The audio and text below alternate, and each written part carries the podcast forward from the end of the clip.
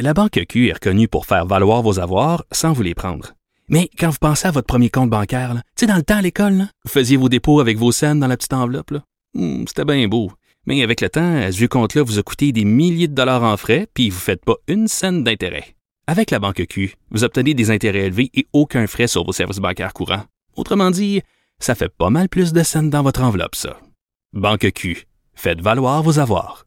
Visitez banqueq.ca pour en savoir plus.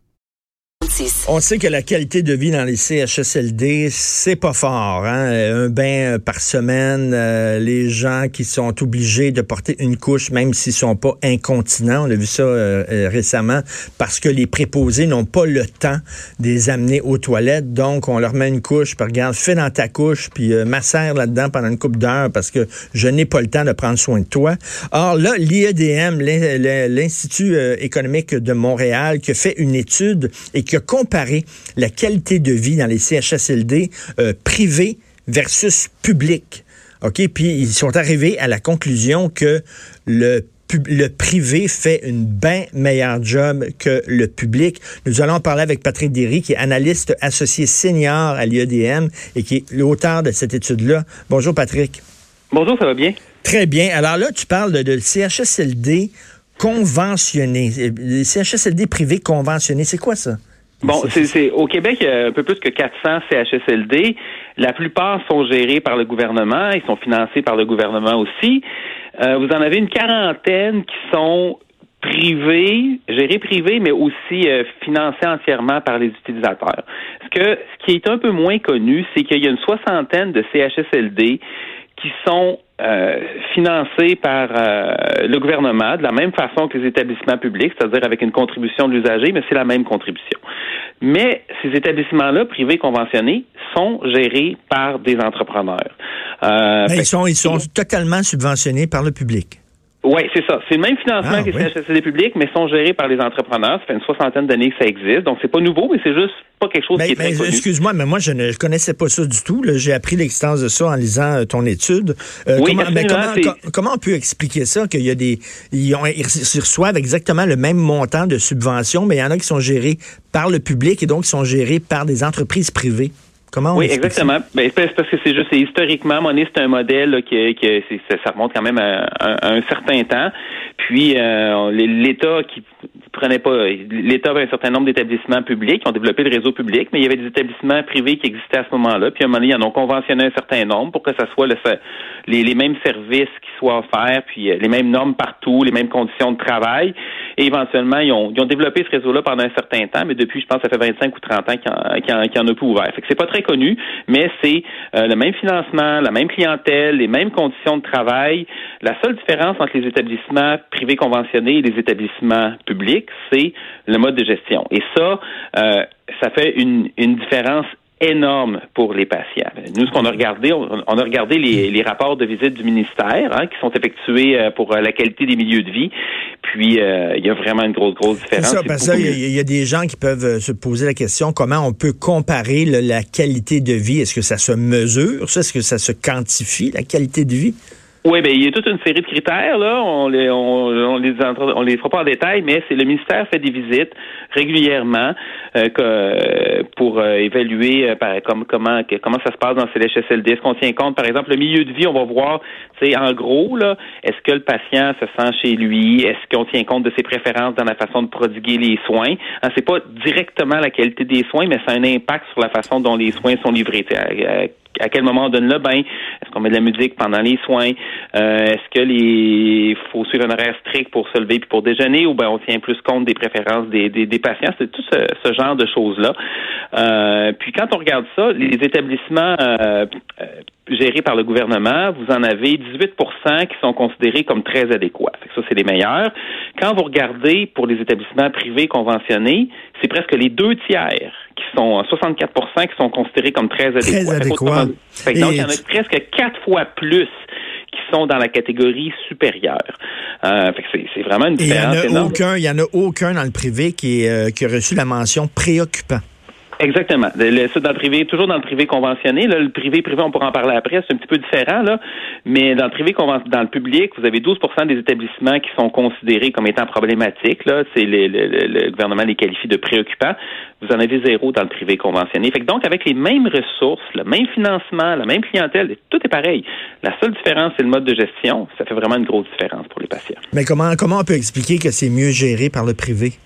Ben, moi, je pense pas qu'on devrait être surpris que la gestion entrepreneuriale est un petit peu plus, euh, un peu plus efficace. Hein? Euh, si les gens, les entrepreneurs sont sur place, souvent c'est des entreprises qui sont familiales, c'est leur, leur nom qui est sur le bâtiment. Ils ont, ils ont plus d'incitation directe. Est-ce que ça se passe mieux? Ils sont en présence de la clientèle aussi. La décision, euh, c'est, c'est plus, euh, c'est, le processus de décision il est moins lourd. On remonte pas jusqu'au ministère. Puis nous, on a voulu faire ça parce qu'on fait souvent des comparaisons avec les systèmes de santé européens où vous avez des systèmes universels comme le nôtre, mais la, différence en Europe, c'est vous avez des établissements publics, mais vous avez des établissements gérés par des entrepreneurs. ça, ça se fait partout. On a déjà parlé France, Allemagne, Italie, Espagne, il y a, il y a Suède. Euh, mais au Québec, c'est un petit peu un tabou. Puis à chaque fois qu'on invoque, nous, la performance des systèmes européens, de regarder, il y en a une couverture universelle, mais ils permettent un peu de concurrence, puis ils permettent aussi l'entrepreneuriat, puis ces établissements-là fonctionnent mieux. ce qu'on a voulu faire, c'est là se pencher sur quelque chose qui existe au Québec, qui n'est pas très, très connu, et où la seule différence, c'est le mode de gestion entrepreneuriale par rapport au mode de gestion publique. Puis, évidemment, il y, a, une énorme différence. Mais est-ce que ça coûte plus cher pour les patients d'aller dans ces CHSLD-là que dans les CHSLD totalement publics? Euh, non, les, c'est le même. Si vous allez, par exemple, vous allez sur les, les sites pour faire une demande d'admission pour calculer, là, sur la, je pense que c'est sur le site de la RAMQ, c'est indiqué ce que pour calculer le prix de le, prix de la chambre. C'est exactement le même coût pour euh, le patient, fait que ça fait pas de différence. Il y a des économies pour le gouvernement. Pourquoi? Parce que les privés conventionnés, n'ont pas le droit de faire de déficit, euh, ce qui arrive dans les établissements publics. Et aussi, dans, mettons que je sais pas, il y, a un, il y a un toit à réparer, il y a des travaux à refaire. Euh, généralement, les, établissements privés conventionnés trouvent, trouvent une façon de générer des économies de ce côté-là, puis même de faire des profits. Ils sont, euh, sont gérés par des entrepreneurs. Il y a une étude qui avait été faite il y a plusieurs années qui évaluait en gros là, que le mode de gestion des établissements privés conventionnés faisait sauver 30 millions de dollars par année à l'État, fait que ça serait 50 millions à peu près en dollars d'aujourd'hui. Et euh, l'auteur de l'étude, il avait est arrivé à la conclusion, c'était Pierre Fortin, que si on prenait le mode de gestion des CHSLD privés conventionnés, puis on l'étendait à l'ensemble des réseaux euh, des CHSLD, on sauverait 125 millions, autrement dit à peu près 200 millions en dollars d'aujourd'hui. Fait que ça coûte moins cher au gouvernement, ça donne des meilleurs services. Ça coûte moins cher, puis c'est mieux géré. On n'aime pas ça. On n'aime pas ça au ben, gouvernement. On aime ça quand ça coûte cher puis tu as des mauvais services. Ça, on aime ça. bon, en tout cas, mais on essaie de, on essaie de faire mieux, mais il faut avoir une ouverture à, ce qui fonctionne bien. Et les privés privés, est-ce que tu t'es penché là-dessus aussi, Patrick? Oui, on a toujours, on a regardé, c'est toujours les données du ministère. Hein, ce qu'on regarde, c'est l'évaluation de la qualité des milieux de vie. Euh, le privé privé, ah, il y a plus d'établissements qui sont euh, problématiques, puis il y a plus d'établissements qui sont plus performants. Euh, mais sauf que, grosso modo, le portrait général, là, pour les proportions, là, je vous épargne les chiffres, ça, ça ressemble, c'est pas mal plus proche du public. Euh, que du privé. le gros écart, il est entre le public et le privé conventionné. Le privé non, conventionné, il est assez proche du public, mais ce qui est intéressant, encore une fois, c'est que dans le privé, qui n'est pas financé par le gouvernement, le privé-privé, si on veut, c'est l'usager qui paye tout et euh, ces CHSLD-là, ils ont beaucoup moins de budget par patient. C'est en gros là, euh, le, Le, prix le, coût moyen d'un patient dans un CHSLD par année, c'est autour de 80 000 par année, euh, en incluant la contribution gouvernementale, celle du patient. Dans les CHSLD privés, là, c'est les prix varient, mais mettons, on va donner un ordre de grandeur de 40 à 60 000 Fait qu'autrement dit, ils ont beaucoup moins d'argent. Ils doivent offrir les mêmes mmh, services. Mmh. Et malgré tout, malgré tout, les entrepreneurs arrivent grosso modo à un niveau de performance comparable avec ceux du public. Mais bref, donc d'un côté, tu as le public public, c'est-à-dire argent public géré par le public, euh, de l'autre privé privé, puis entre les deux, c'est un public privé, c'est-à-dire que c'est public financé par le gouvernement totalement, mais géré par une entreprise privée. Et ça, c'est le meilleur mariage. C'est le meilleur des deux mondes parce que vous avez, tu sais, évidemment, on est, à un moment donné, on, va tous passer par là, puis euh, on veut que les gens soient soignés, puis qu'ils aient accès aux soins. Puis à un moment donné, t'es pas responsable de ton code génétique, puis t'es pas responsable de la malchance ou tes problèmes euh, quand, quand, quand tu vas être vieux.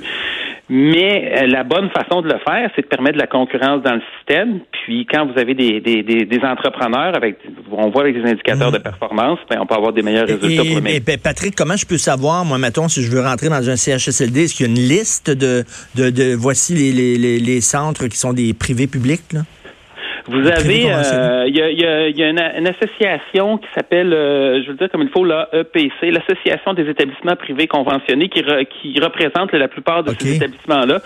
Fait que vous avez une liste euh, des établissements. Là, maintenant, je sais que quand on fait des demandes au guichet d'accès, on peut tenir compte de nos préférences, mais c'est, ces établissements-là sont intégrés au réseau public. Donc, c'est les, les, les, les, les autorités régionales qui allouent les places. Là on peut tenir compte des préférences, mais c'est pas garanti qu'on peut aller dans, dans ces établissements-là. Ça dépend des places. Mais ça, évidemment, il y aurait d'autres réformes à faire, c'est-à-dire de laisser le choix aux patients, mais ça, ça serait ben un autre dossier. C'est un autre dossier. Alors, on peut aller consulter ton étude sur le site de l'IEDM. Merci beaucoup, Patrick. Ça fait plaisir. Patrick Adéry de l'Institut économique de Montréal.